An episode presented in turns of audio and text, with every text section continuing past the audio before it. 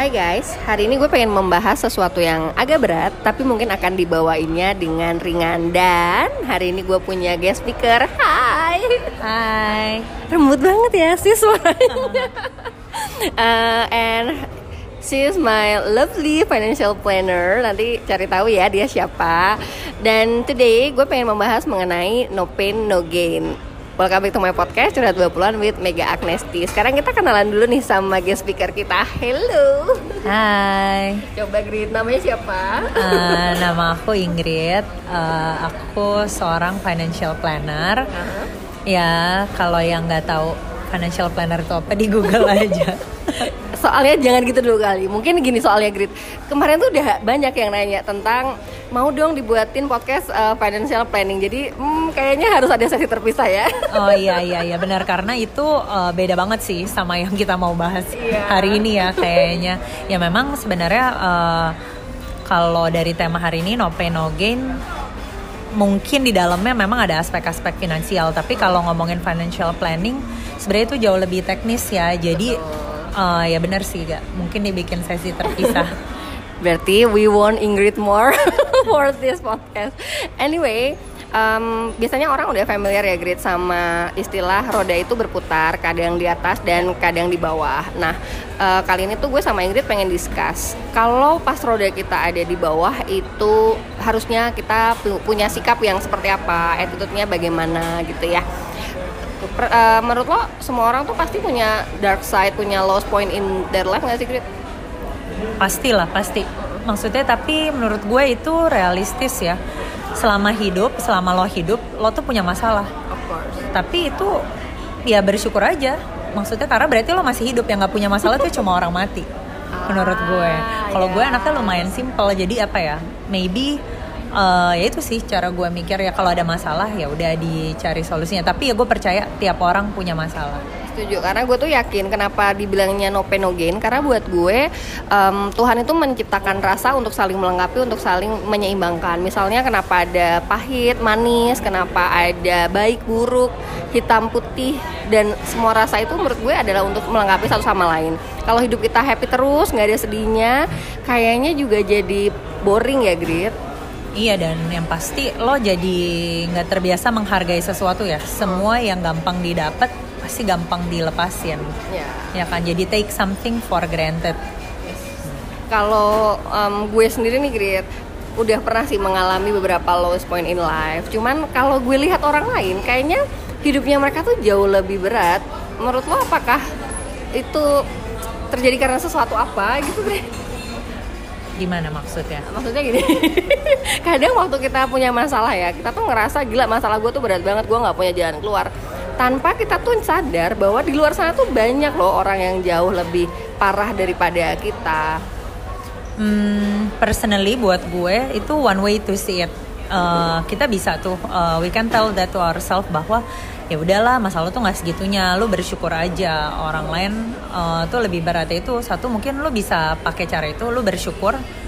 Kedua, menurut gue kenapa yang tadi kayak gue bahas perumpamaan, analogi angin tornado itu ya. Ketika lo ada di tengah-tengah masalah, di dalam anginnya, di dalam pusaran angin, lo sebenarnya nggak bisa lihat anginnya tuh sebesar apa. Padahal kalau lo mau someone told me meditate atau tenangin pikiran, lo coba step back, lihat dari persepsi lain, lihat dari luar, mungkin sebenarnya ya elah cuy, anginnya tuh nggak gede-gede banget, segitu aja. Tapi kalau lo di tengah tuh kayaknya everything tuh so complicated, lu nggak bisa find a way out gitu. Benar, kadang kalau kita ada di masalah, di dalam masalah ya guys, kayaknya kita tuh ngerasa masalahnya berat banget. Padahal kalau kita keluar bentar, mencoba berpikir clear, itu akan terlihat ya elah segini doang. Tapi kan nggak bisa ya kalau kita lagi panik ya Gris.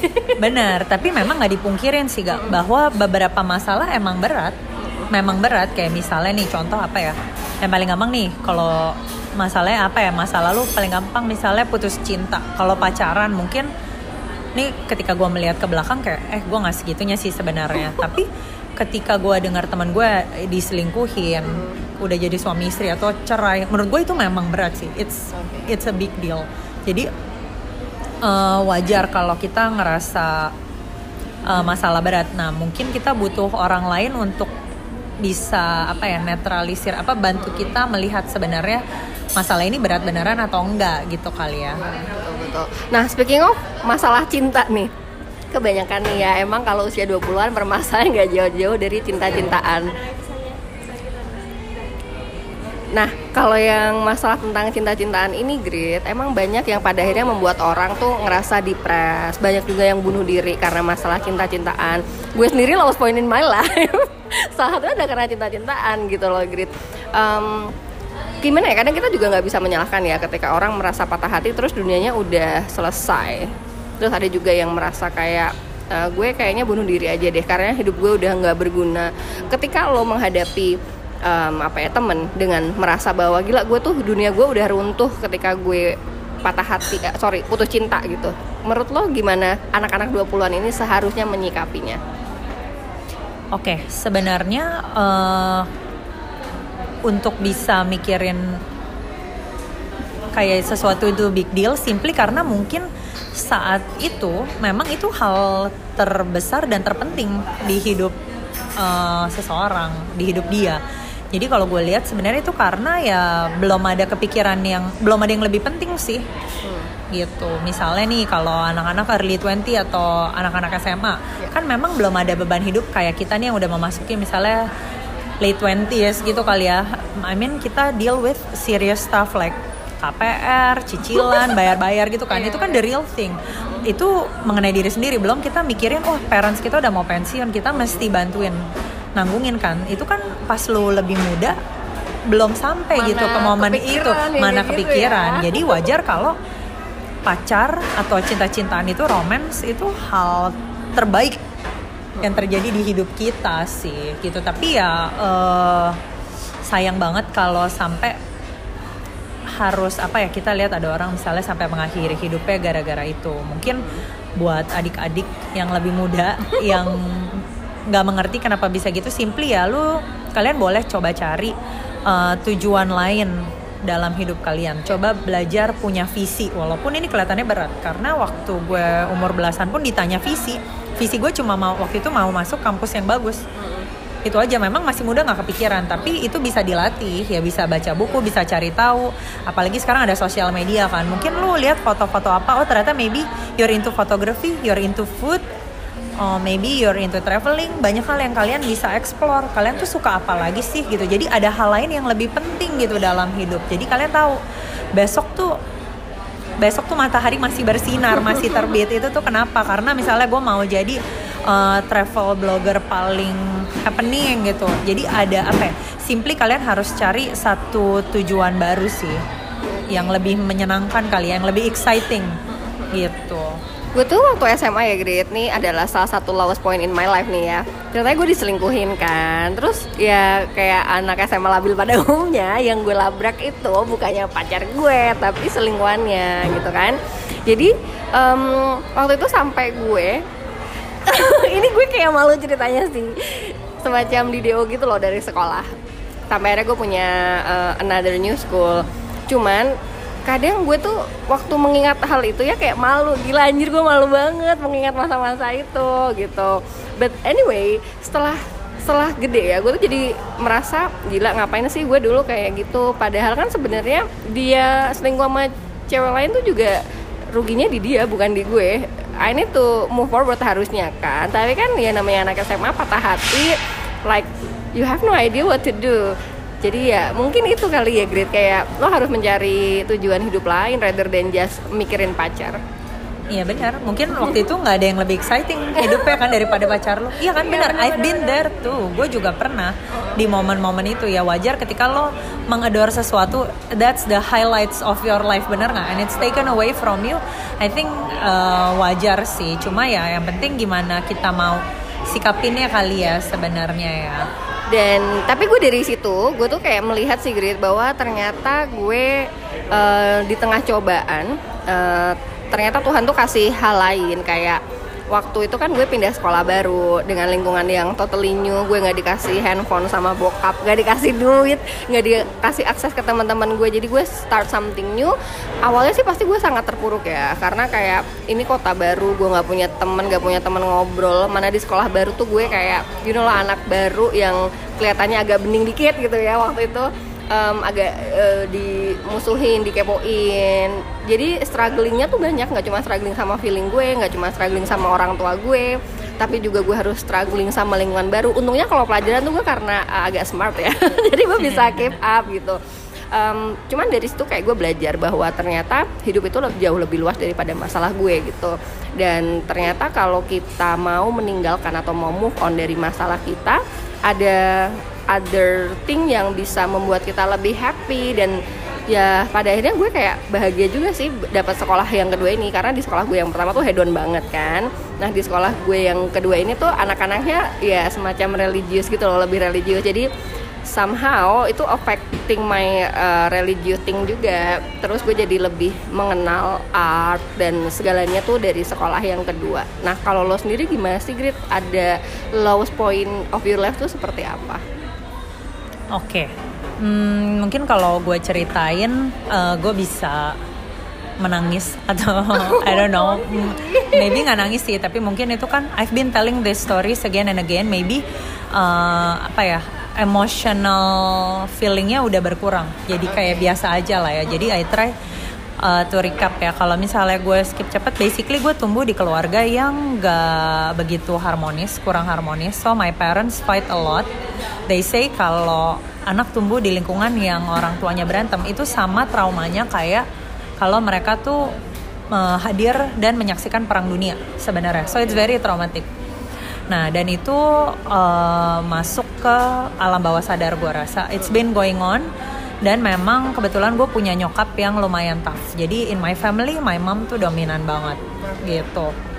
So berantemnya kebetulan waktu itu kalau parents gue masalah uang sih. Jadi itu klise ya, uang tuh ya uang bisa jadi tuan yang baik tapi bisa jadi tuan yang jahat. Tapi anyway at the end of the day harusnya teman-teman itu tuh tools, uang tuh alat, lo jangan dikontrol gitu. Nah basically ya mereka berantem terus. Dan karena my mom so tough, mungkin karena didikan dia dari kecil juga bokapnya keras sih, militer gitu. Mungkin orang Cina asli masih agak apa ya, kan perantau gitu ya, jadi memang keras sih mentalnya kan ya, dia mendidik anaknya kayak begitu. Menurut gue basically masalah dalam lowest point gue waktu itu ini ada hubungannya sama parenting basically. Jadi ya it's another thing lah, cuma karena mereka sering berantem dan nyokap gue keras banget, gue menemukan bahwa sepanjang hidup gue I try to please my mom. Gue berusaha cari approval, I seek approval from her. Gue kepengen dia tuh bilang good job, well done, karena honestly ya dari gue kecil, gue bukannya mau memuji diri sendiri, tapi gue tuh lumayan berprestasi. Gue ikut lomba sana sini, juara, gue dapet beasiswa, gue selalu ranking 3 besar. Gue masuk ke sekolah-sekolah yang orang bilang tuh sekolah bagus, dengan gampang. Terus dapet beasiswa ke uni-uni yang orang juga bilang bagus gitu. Tapi gak pernah sekalipun dari mulut nyokap gue terucap good job, well done. Gak pernah ada apresiasi. Jadi gue jadi kayak stres sendiri, kecapean berusaha menyenangkan nyokap gue, apalagi nih gitu. Tapi on the other hand, gue sama nyokap gue juga sering slack. Mungkin antar wanita kali ya, beda bahasa, beda penyampaian. Terus maybe waktu itu masih baper dan gue juga mungkin masih remaja. Terus maybe nyokap gue under a lot of stress di kantor. Jadi bawa pulang tuh, ya I think ya a lot going on sih back then. Cuma yang terjadi waktu itu adalah gue juga baru masuk, gue pindah ke sekolah yang menurut gue gak begitu fit in karena anak-anaknya ambisius banget di SMA gue.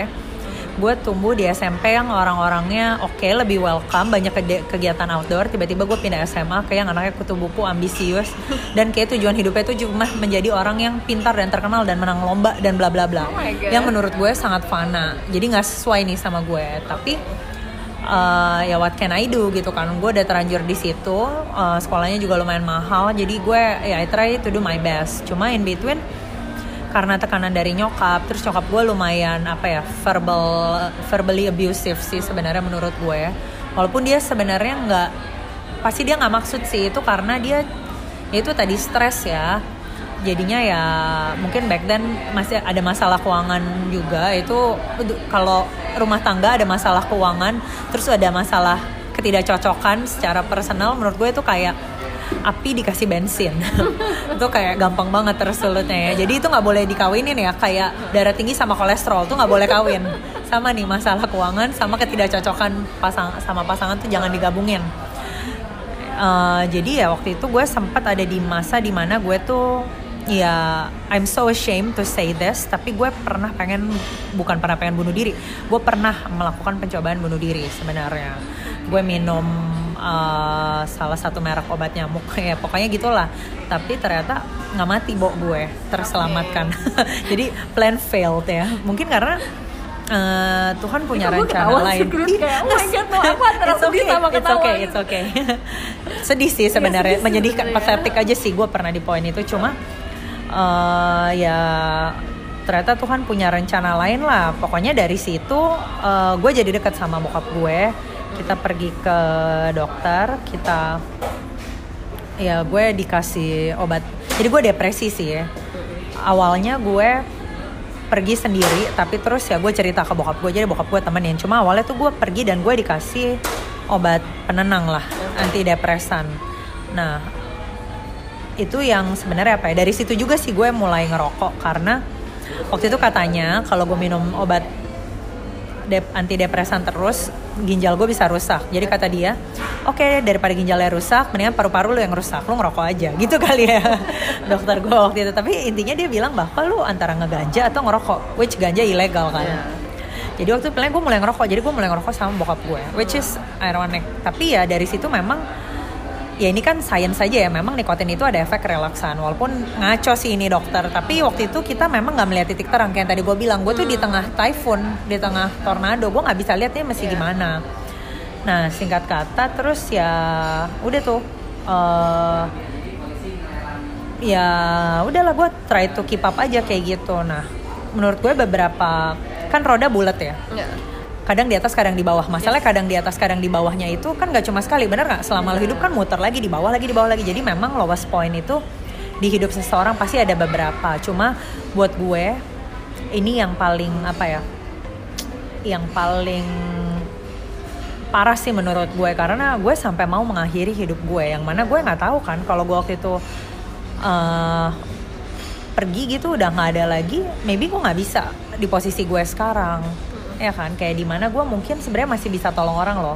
I matter, I can help a lot gitu loh. Apa yang bisa gue lakukan ya. Jadi ya gue sih bersyukur lah. Cuma menurut gue itu versi gue dan cara gue melihat orang adalah kalau lu udah sampai gak pengen melanjutkan hidup lo, menurut gue itu udah parah banget. Karena gue pernah ada momen dimana gue sampai berdoa ke Tuhan tuh kayak, Tuhan saya besok gak mau bangun lagi. Dan menurut gue itu parah banget. Lo tuh berdoa bukan minta pertolongannya tuh, lu menyerah sebenarnya, lu udah nggak pengen bangun ya, which is ya quite depressing sih back then gitu. Gue kayak yang denger juga jadi merasa itu berat banget ya, Bo. But anyway, Grit, ngomongin soal depresi tuh gue juga dulu pernah punya mantan pacar ya, yang dia tuh depresi banget karena dia terlahir dari keluarga yang kaya, tapi ternyata terlahir dari keluarga yang kaya pun tuh nggak ngejamin lo akan happy, man. Nah terus dia pernah depresi banget karena tekanan dari keluarga untuk melanjutkan bisnis, dan sementara dia gak suka bisnis ini gitu. Akhirnya dia gak bisa bilang ke bonyoknya, padahal bonyoknya tuh keluarga yang sangat harmonis. Sampai akhirnya dia tuh beberapa kali bilang ke gue, Mega, I wanna die. Waktu itu gue gak take it seriously, Ingrid, karena gue ngerasa kayak apaan sih lo, kok aneh banget gitu. Nah apalagi dia tinggalnya di San Francisco, gue di Jakarta, which is beda jam banget. Dia merasa mau bunuh diri karo malam, sementara gue lagi mau meeting gitu ya. Terus gue kayak mikir, nanti dulu ya gue mau meeting gitu. Terus kayak dia kayak gitu setiap hari. Kadang gue juga gak ngerti harus ngadepinnya gimana. Sampai akhirnya bokapnya kayak ngerasa bahwa anaknya ini harus di rehab gitu. Dan setelah di rehab yang harusnya 2 bulan jadi 6 bulan, akhirnya dia mulai pelan-pelan sembuh. Dan kayak bokapnya let go untuk dia cari kerja sesuai yang diinginkan. Dan ya walaupun sekarang masih belum beda banget gitu, tapi at least dia membaik. Nah, menurut lo Grit, ketika orang ada di posisi dimana dia ingin mengakhiri hidupnya, apa sih yang harus dia lakukan supaya nggak ada pikiran kayak gitu. Karena kan kayak lo sendiri juga bilang kan bahwa lo aja berdoanya ke Tuhan kayak gitu. Sebenarnya kalau gue lihat kayaknya masalah mantan lo sama gue sama ya. Sebenarnya itu masalah ekspektasi orang tua. Okay. Bener nggak masalah ya, mantan lo ya? Sebenarnya gue juga sih in a way menurut gue waktu itu nyokap gue ada ekspektasi gue untuk jadi seperti anak-anak temennya. Gue dibanding-bandingin terus, which is kita tuh nggak pernah boleh banding-bandingin orang karena orang beda kan. Ya tapi gimana ya, lu mau biar nggak apa, biar bisa keluar dari pikiran itu ya maksudnya ya? Supaya nggak kepikiran untuk suicide. Oke. Yang kayak tadi kita bahas sih, sebenarnya gue yakin tiap orang tuh ada dark side gitu ya. Kayak pasti ada dark thoughts. Nah, yang sulit adalah menemukan orang yang bisa kita cukup percayai untuk kita share dark thoughts ini. Karena ya menerima orang apa adanya itu sulit. Dan apalagi sorry ya, kita orang Asia itu tend to be more judgmental dan semuanya tuh udah dikotak-kotakin gitu loh. Ya for example kayak masalah LGBT lah, itu salah, ini benar, itu salah, itu benar, semuanya itu harus black and white. Kalau budaya timur kebanyakan kayak gitu ya. Sometimes padahal lo tahu grey aja ada 50 shades, benar kan? Right? Okay, masalah tuh nggak sesimpel itu, nggak bisa lo semuanya dikotak-kotakin, itu terlalu ekstrim. Nah jadi menurut gue yang pertama itu lo harus, walaupun sulit, mungkin dari sekarang nih kita bisa memang apa ya, kalau kita kan makin dewasa pasti kita udah tahu lah sebenarnya inner circle kita siapa. Nah itu menurut gue kita harus punya support system yang benar sih dari kita muda. Siapa yang kita bisa percaya dalam keluarga, kalau nggak ada di keluarga teman-teman atau maybe komunitas sekarang banyak kan gitu. Karena untuk punya support system berarti sometimes di momen-momen ketika itu tuh kayak mau selesai atau apa, itu kan momen-momen yang sangat menentukan ya.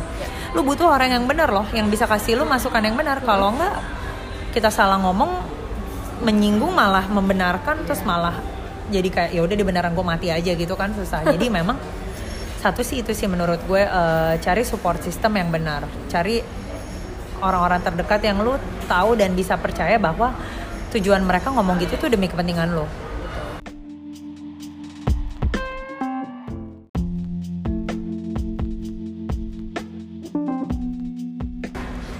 Yang terkait support system itu great. Jadi gue punya cerita juga nih. Gue punya teman kuliah, sahabat gitu. Waktu dia SMA, bokapnya meninggal. Nah, waktu dia kuliah, nyokapnya meninggal. Padahal dia tuh kayak masih punya 2 adik yang masih usia sekolah.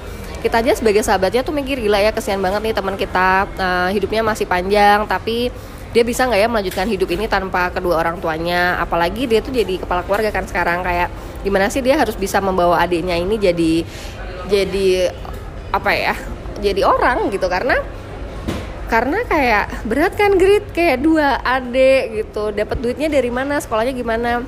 Tapi untungnya sampai detik ini gue tuh nggak pernah ngeliat dia depres karena kejadian itu, karena dia tahu masalahnya apa, dia cari solusi, dan untung support sistemnya mendukung. Selain dia punya teman-teman yang suportif, keluarganya dia tuh juga cukup suportif sih, keluarga dari kedua belah pihak ya, dari bapaknya, dari ibunya almarhum gitu.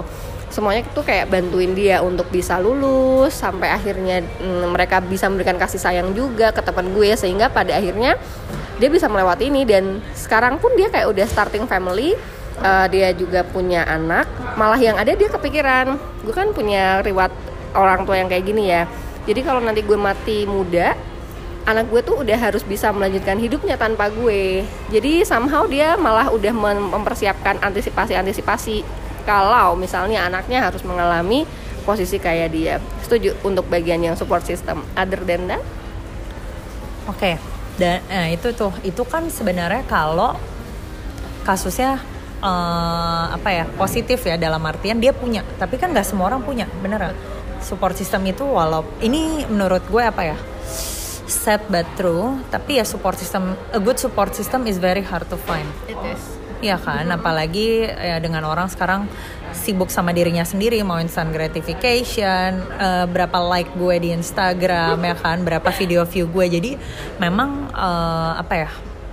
dengan adanya gadget-gadget juga kayak bukan jauh di mata dekat di hati, dekat di mata jauh di hati jadinya gitu kan. Nah sebenarnya kalau menurut gue selain support system itu, karena nggak semua orang punya, ya lu mesti punya mindset yang benar sih, mindset dan sadar bahwa at the end of the day ini hidup lo yang mesti take over, lu tuh duduk di driver seat bukan passenger seat, you need to take control dan lu harus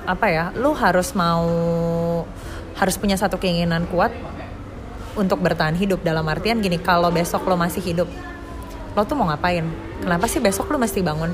Apa ya, kalau kayak bukunya Simon Sinek itu Start With Why. Apa sih tujuan hidup lo? Ini klise sih, tapi pernah gak dengar quotes yang bilang ada dua hari yang terpenting dalam hidup seseorang. Pertama, the day they were born. Kedua, the day they find out why. Nah, kalau kalian cuma belum tahu nih kenapa kalian dilahirkan, Tuhan punya rencana apa nih dengan kalian lahir ke dunia ini, ya itu kalian masih figure out sih.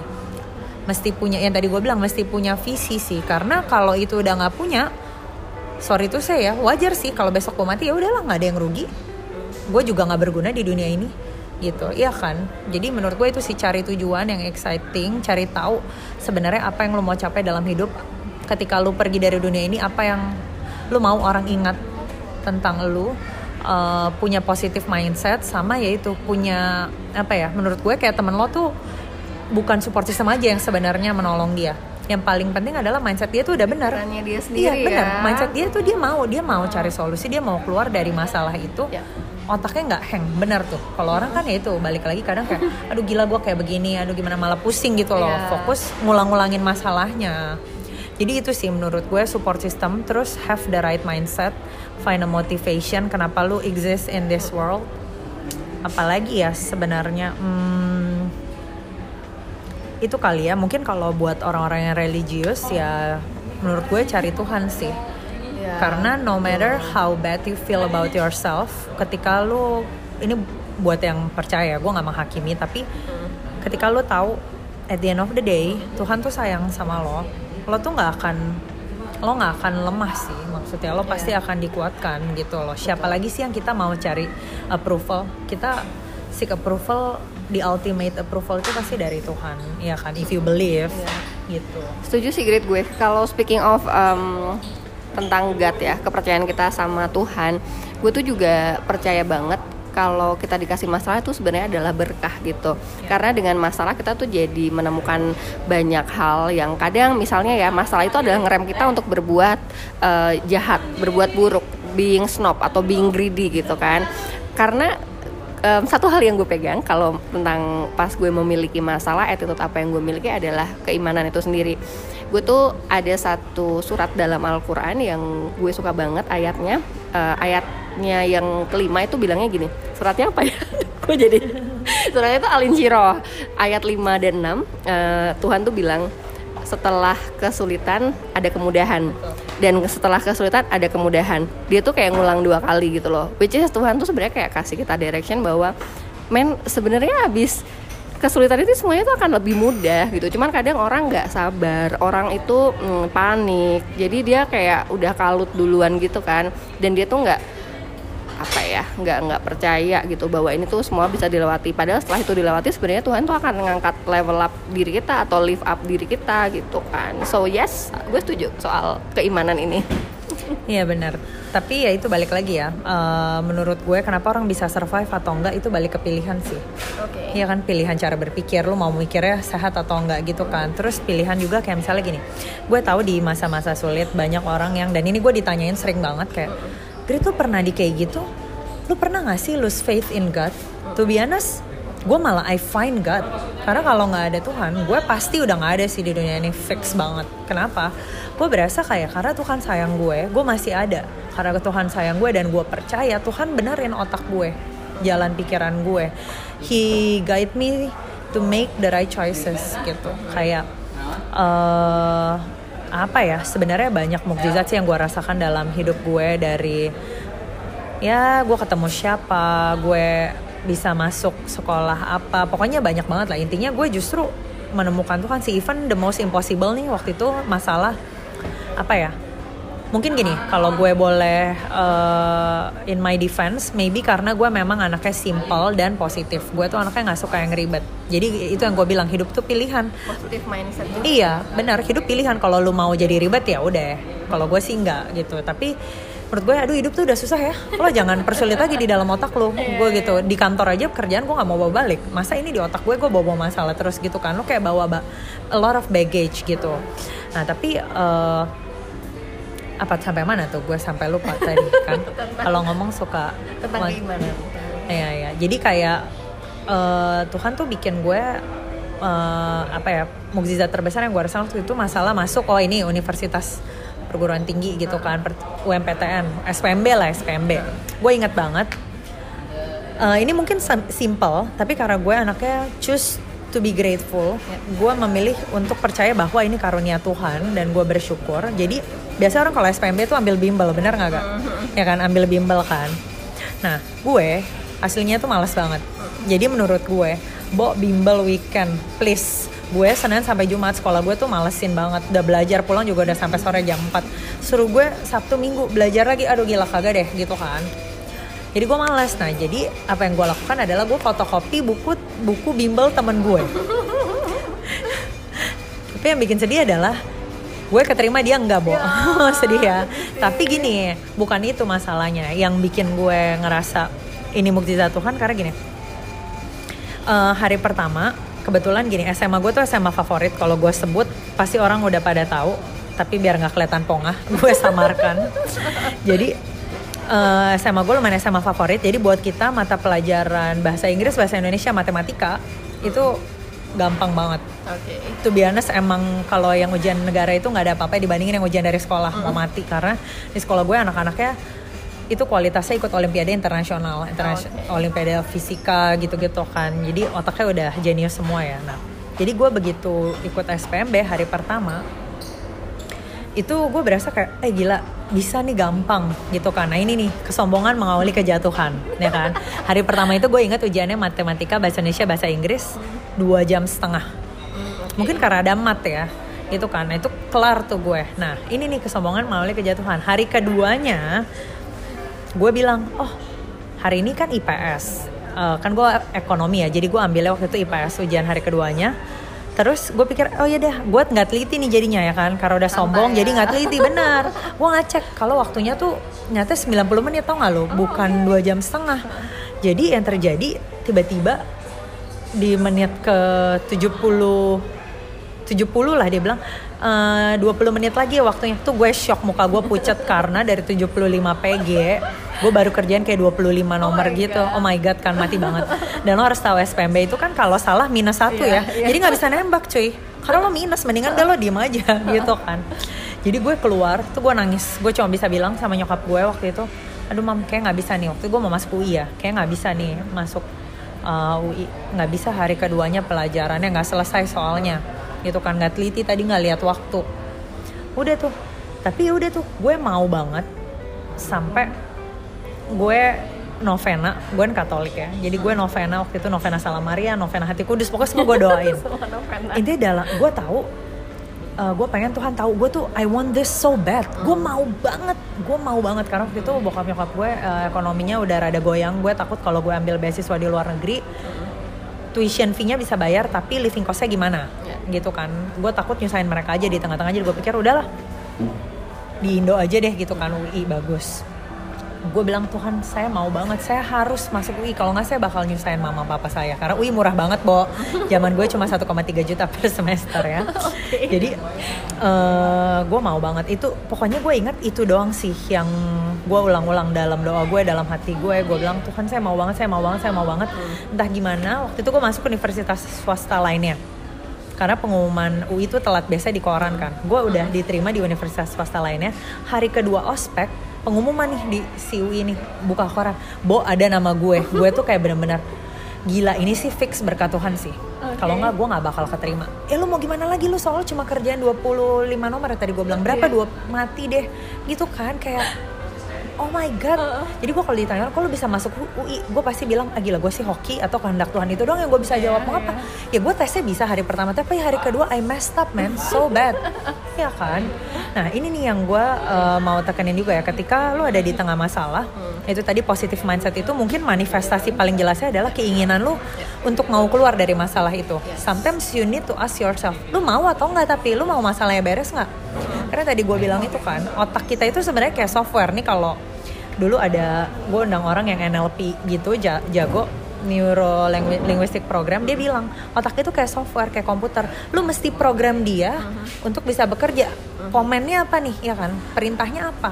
Ketika lu bilang misalnya gue ada masalah, terus komennya adalah oke, tapi gue mau keluar dari masalah ini, dan lu perintahkan dengan benar. Even lu tidur, otak lu tuh berpikir. Makanya kadang tiba-tiba lu ketemu ke jalan atau apa, karena lu memerintahkan otak lu dengan benar. Nah itu dulu sih. Jadi mungkin tadi apa, support system, cari motivasi dan cari positive mindset. Iya, positive mindset. Lu kenapa sih lu hidup gitu kan, cari tujuan hidup lu. Sama itu sih. Lu harus punya ini juga masuk positive mindset, bahwa ketika ada masalah, you want it to be done. Lu mau selesain instead of cuma nguang-nguang. Iya benar, bukan menurut, tapi lu tahu lu mau keluar dari masalah itu. Itu dulu sih. Yes. Ketika lu perintahkan otak lu dengan mindset yang, dengan perintah yang benar, gue yakin pasti ada jalan keluar.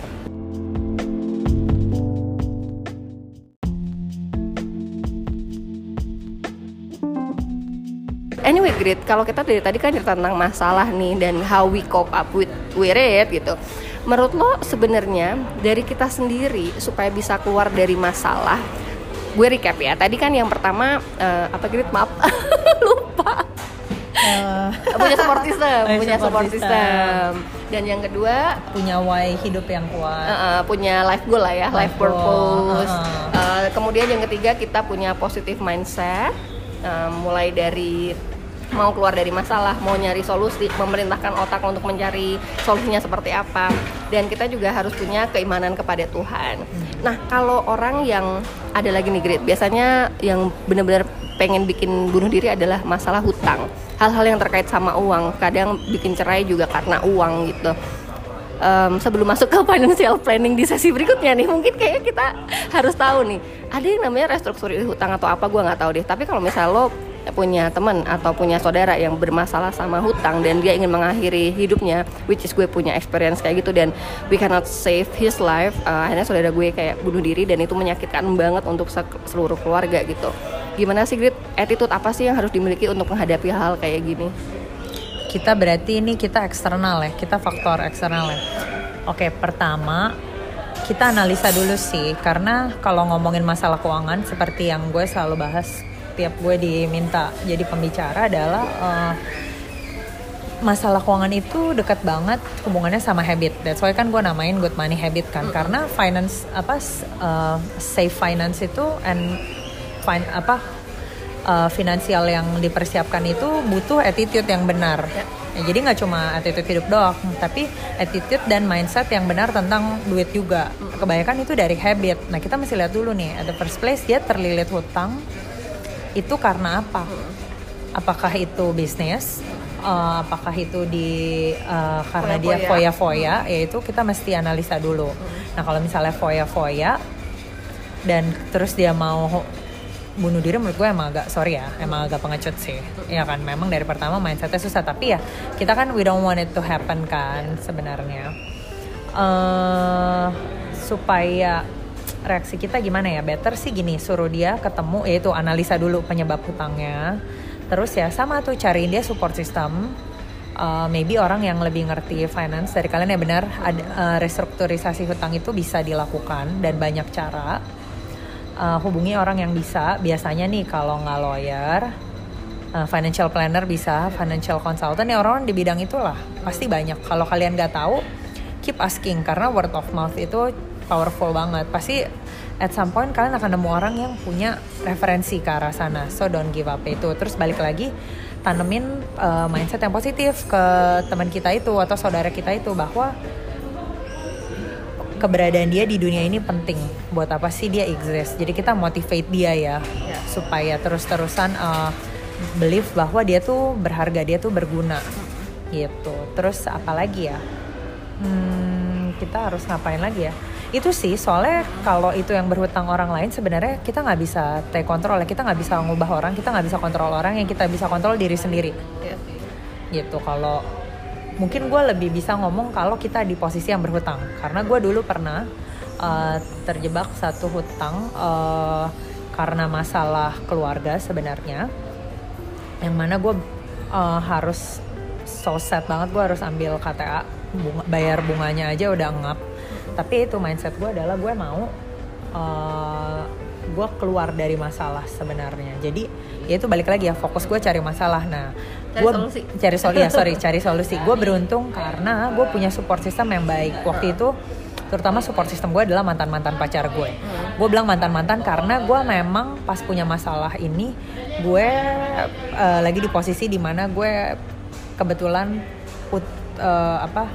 ada beberapa mantan gitu, dia udah putus terus jadian lagi sama siapa. Jadi tapi gue sangat bersyukur mantan-mantan gue sangat suportif.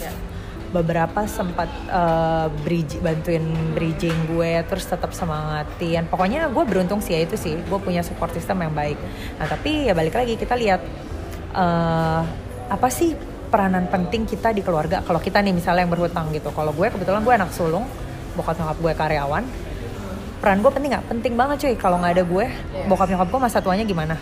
Ya kan? Kalau nggak ada gue, adek gue gimana nih, adek gue belum mandiri gitu kan. Jadi sangat amat penting sebenarnya. Itu sih menurut gue ya, balik lagi tetap kalau iya sih, apa sih positive mindset ya. Kalau misalnya masalah gue berasa gini, semua masalah itu temporary, iya kan. Gak ada nothing lasts forever kayak lagu Maroon 5 ya. Kebahagiaan gak akan berlangsung selamanya. Masalah juga gak bakal berlangsung selamanya. Jadi ya itu, percayalah ada sunshine after the rain, ada pelangi setelah hujan. Jadi ya gitu sih. Kalau gue mungkin gini, gue gak mau bilang I made it sound easy, tapi karena ketika gue melewati semua itu, it's not easy, it ain't easy. Tapi gue tahu mindset gue yang orangnya simple ini sangat menolong gitu.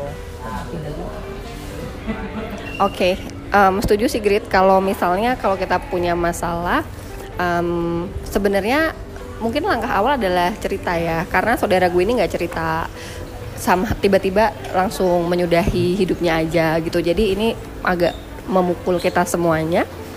Dan mungkin kalau kalian cerita, orang lain tuh kayak bisa bantuin cari solusi gitu loh.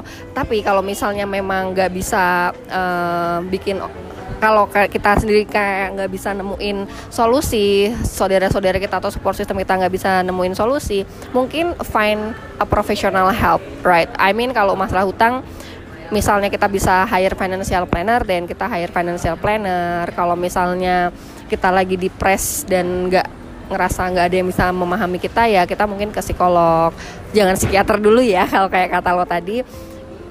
Dan ya mungkin profesional help lain yang kita butuhkan, ya nggak sih Grit? Iya benar. Gini, tapi kita juga mesti peka sih. Sometimes mau cerita masalah dark thoughts itu nggak semua orang bisa terima. Jadi memang wajar kalau orang-orang baik yang depres. Gue inget dulu salah satu sahabat gue, dia bilang depression itu underrated. Dan itu kena banget. Menurut gue banyak orang-orang tuh yang menganggap apa sih kok sampai depresi, lebay. Nggak lebay cuy, it happens, it's psychology gitu, it's science.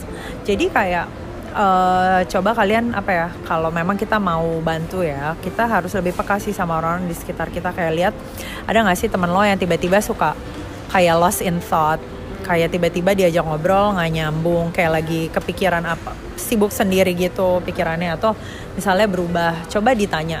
Yang gue rasa society kita butuhkan sekarang adalah orang-orang yang lebih peka dan gak sibuk main sama handphone, ya gak sih? Yang gak sibuk sendiri basically, ya kan? Sekarang tuh banyak anak muda yang lebih gampang depresi. Kenapa sih? Karena ya itu sorry ya, I have to say, pertemanannya agak fana ya, ya kan? Gak ada lagi, siapa sih sekarang yang peduli sama curhat tuh benar-benar curhat. Sekarang kalau curhat sibuknya apa? Sebelum makan foto makanannya, terus sibuk ngepost lagi di mana, iya kan? Ngapain aja. I mean it happens. Kita jadi melupakan apa yang penting, yaitu connecting with people. Exactly. Gitu. Setuju sih, kayak gue tuh juga ada ya DM yang masuk ke gue, kayak mereka speak up tentang masalahnya.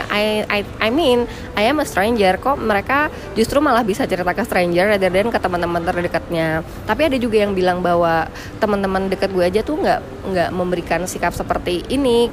I mean gue kayak jadi bantuin dia menyelesaikan masalah, hanya kasih kata-kata hacks kayak gitu. itu kan small thing ya sebenarnya, tapi small thing matters loh guys kalau untuk orang yang punya mental health issue, bahkan kayak cuman pelukan kayak gitu pun juga penting. Jadi mungkin kita juga harus lebih peka juga ya Grit, melihat sekitar kita kayak gimana ketika mereka memiliki masalah. Iya benar-benar, kayak apa sih yang tadi gue bahas ya, temen gue kemarin ada yang ngepost, actually my business partner, dia send gue di grup ada 4 hormon kebahagiaan yang penting untuk kita punya ya. Menurut gue ini basic, tapi karena gue juga baru tahu ini jadi menentukan betapa pentingnya kita melakukan hal-hal untuk mendapatkan hormon-hormon ini. Jadi ada 4 nih. Yang pertama hormon kebahagiaan itu endorfin. Endorfin biasanya katanya dapatnya itu kalau kita berolahraga. Jadi guys, olahraga itu penting, jangan di skip. Karena ini salah satu hormon kebahagiaan, dan kalau nggak balance, pasti ada yang nggak balance juga di perasaan kita dan pikiran. Yang kedua itu ada yang namanya dopamin. Dopamin ini biasa hormon yang bisa didapatkan karena kita mendapatkan pencapaian-pencapaian kecil, antara maybe karir lagi di atas, atau kita belanja, nggak telat ke kantor. Iya, pokoknya kayak gitu. Jadi ya hal-hal yang kayak gitu. Terus yang ketiga ada yang namanya serotonin. Serotonin ini adalah hormon kebahagiaan yang kita bisa dapat kalau kita menolong orang lain, ketika kita merasa kita do good for others, kita berguna untuk orang lain. Jadi kayak berderma, or simple aja ya, being sincere about helping people. Zaman sekarang itu semuanya kayak quid pro quo ya, this for that. Jarang gitu orang yang benar-benar tulus mau tolongin orang. Kalau mau nolong tuh pasti ada maunya, iya kan, pasti. Nah itu tuh, itu budaya yang kita juga udah mulai hilang ya. Sama yang terakhir dia bilang ada hormon oksitoksin. Hormon ini biasa didapat kalau kita tuh pelukan sama orang, maybe connecting with people, gandengan tangan, bonding. Nah jadi sebenarnya itu kita tuh butuh nih teman-teman, berolahraga ya, sukses dalam karir, jangan lupa berderma, dan ya bonding dengan orang-orang sekitar kita, jangan sibuk sendiri gitu. Udah tuh 4 sehat 5 sempurna, 5-nya ke gereja atau ya beribadah lah ya. Kalau bos gue tuh ada Grit yang suka bilang, gue tuh baca Alkitab loh gak tiap pagi sebelum memulai aktivitas sama sebelum tidur. Gue baca Al-Quran nih gitu ceritanya. Gue mencoba menerapkan itu kayak satu ayat aja sebelum tidur gitu kan. Dan somehow kayak ya itu make me connected with myself, make me connected with the God. Satu lagi nih Grit tentang no pain no gain ya kan. Tadi kan kita udah ngomongin tentang pain. Nah kita ngomongin gainnya. Jadi sebenarnya kan masalah ini sebenarnya bisa kita ambil sebagai berkah dan menjadikan kita sebagai a better person. Buat gue masalah itu emang berkah, tapi mungkin kita ngelihatnya baru kayak 2-3 tahun kemudian, 5-7 tahun kemudian. But anyway, sometimes kalau gue ngelihat masa lalu gue kayak gue look back doang, dan somehow gue smiling and thanking God for giving me that kind of problem, sehingga gue jadi who am I today. Menurut lo gimana sih caranya orang supaya bisa menganggap masalahnya itu berkah dan menjadi orang yang lebih baik setelahnya? Gimana ya, sebenarnya gini, orang kan jalan pikirannya beda-beda. Memang butuh waktu untuk bisa melihat sesuatu yang negatif menjadi positif gitu. Gue pun kalau lu nggak tanya hari ini, mungkin gue nggak bakal pikirin. Ya kayak gue baru bahwa apa sih yang gue pelajarin? Ternyata gue dari pengalaman gue di rumah kayak begitu, gue belajar satu hal yang harusnya sangat simpel ya. Gue belajar empathy, tapi the real empathy ya. Maksudnya gue sadar bahwa ternyata gue tuh punya empati yang tinggi banget. Kemarin gue ketemu sama satu orang, teman gue, dia jago banget soal psikologi. Jadi gue lagi tanya, kenapa kok gue heran nih, gue kan dari keluarga yang bermasalah. Gue bilang kenapa kok gue tuh malah yang kepikiran nolongin orang. Kayak gue tuh suka nih, misalnya kayak gue dulu ada project 100 sendal jepit. Gue selalu bawa-bawa sendal jepit di mobil gue. Jadi kalau di lampu merah gue lihat ada anak yang nggak pakai sendal tuh gue bisa kasih gitu. Ya kan, I mean gue dari mana ya gue bisa punya empati sebesar ini? Ternyata karena gini, justru kita anak-anak yang pernah punya masalah besar itu kita pernah mengerti rasanya jadi korban, sehingga kita bisa relate sama orang lain yang di posisi itu. So ya karena tadi lu tanya, gue baru ngerti kayak apa kalau lu tanya gue apa yang bisa gue ambil dari pengalaman gue, sebenarnya I learn empathy, karena I don't think everyone has it. Ya kan, kadang ya itu nggak semua orang sincere. Maksudnya even suami gue, dia keluarganya sangat harmonis, gue awal mikir kenapa ya kok dia nggak segampang iba itu sama orang dibandingin gue. Ternyata itu simply karena he's so happy with his life, dia nggak gitu bisa relate, he doesn't get it gitu. Baru mungkin pas belakangan sama gue dia lebih open about it. Cuma ya memang gimana ya caranya buat tahu bahwa pasti ada hikmahnya. Menurut gue itu iman sih, Gak. Gue juga mengalami hal yang sama sih, Grit. Sebenarnya semenjak gue anxiety ini kan, jadi ketemu beberapa orang yang punya mental health issue ya. Dan mostly kita tuh jadi berpikir setelah kita berhasil melalui ini, kita pengen bisa menjadi berkah atau manfaat untuk orang lain. Dan akhirnya kita do small things yang paling tidak mendatangkan kebahagiaan buat orang lain. Dan kayaknya hal-hal yang kayak gini yang bisa berpikir pengen jadi berkah orang lain adalah setelah orang melewati mental health issue tadi. Dan setuju sih kenapa orang jadi seperti itu, karena we were there. Yeah. Jadi kita pengen membuat orang yang pernah mengalami itu jauh lebih baik gitu ya. Iya, tapi itu sih kalau ditanya nih gimana, I honestly don't know juga kenapa gue waktu itu bisa lewatin semua ini. Yang gue ingat it happened so long time ago, mungkin udah lebih dari 10 years. Jadi yang gue ingat cuma potongan-potongan. Tapi yang ke highlights adalah ya karena gue punya support system yang baik. Gue waktu itu bisa punya iman yang gue andalkan. Jadi ya you just need to have faith sih. Karena kalau kata apa dulu iklan daya ya apa sih Rinso ya, nggak ada noda yang nggak belajar ya Bo, apa attack whatever itulah ya ini. Tapi gue percaya benar ya tema no pain no gain ini it happens. Kalau lu belum bisa percaya karena lu belum lewatin, percayalah lu pengalaman itu guru yang paling berharga. Lu jangan minta lu ada di posisi itu baru lu ngerti gitu loh. Belajar aja dari pengalaman orang. Yakinilah bahwa walaupun gak semua orang jadi pemenang ketika menghadapi masalah, tapi yang menang itu pasti belajar. Dan itu pengalaman yang sangat pembelajaran yang sangat mahal gitu loh dalam hidupnya. Jadi paling have faith kali ya. Dan kita juga yakin bahwa we are here because God's grace, gak sih? Ya, betul banget. Kita kayak ini ya, Grit, lagi kayak ngasih khotbah ya. Hari ini bahannya agak-agak berat ya. Benar. Dan sebenarnya ya gue nggak tahu if everyone can relate to this, karena ya I don't want to judge beliefnya apa. Cuma ya buat yang bisa relate dan mengerti ya kayaknya sih lebih gampang ya. Intinya semuanya kita harus berserah diri kepada Tuhan ya. Tuhan apapun yang kalian percaya. Thank you Ingrid for today. We want more ya untuk sesi financial planning. Okay. Will you? Ya nggak apa-apa. Boleh ya. Jadi kalian yang pengen tahu juga tentang financial planning boleh tanya Ingrid juga di Instagram nggak sih Ingrid? Boleh. Justru sebenarnya bukannya gue mau cari fame ya. Cuma gue senang nih ada platform kayak gini, gue berasa kolaborasi kayak gini mungkin jalan gue untuk bisa bantu orang lebih melek soal keuangan sebenarnya. Karena ya generasi kita tuh banyak banget yang nggak melek keuangan sih, and it's very dangerous seperti yang gue selalu bilang. Dan ini gue ulang-ulang terus every time karena gue merasa ini yang sangat this bothers me a lot gini. Ketika lo tahu nih, gue hangout sama teman-teman gue yang gue tahu nggak bijak mengelola uang, kanan kiri gue atau anak-anak muda yang gak bijak lah pokoknya mengelola uang ya. Terus gue mikir, maybe one day anak-anak ini, orang-orang ini maybe bisa jadi presiden, maybe bisa jadi menteri keuangan. Bo, gak lucu banget nih kalau negara gue presidennya gak bisa ngatur duit. Bener gak? KTA-nya banyak, utangnya menumpuk, gak punya aset. Itu gak lucu banget. But I think it's about to happen sih. Ngelihat sekarang shiftingnya itu sangat sangat ke hal-hal yang sorry ya berbau materi banget ya. Ya kan all about instant gratification masih kelihatan. Ya, I don't wanna say a lot about that, tapi I hope you guys know what I mean. Fokusnya shifting sebenarnya gitu. Iya, betul-betul. Dan kalau kalian pengen konsultasi sama Ingrid terbuka banget. Just send your direct message to her on her Instagram. Instagramnya apa Ingrid? Ingrid Devina India Nano Golf Rambo India Delta Echo Victor India Nano Alpha loh. Okay, nanti gue tulis di bawah biar lebih ngerti. Baiklah Ingrid, thank you so much for today. Semoga apa yang kita sampaikan bisa menjadi manfaat juga ya buat orang lain di luar sana yang sedang menghadapi struggling dengan berbagai macam masalah hidup.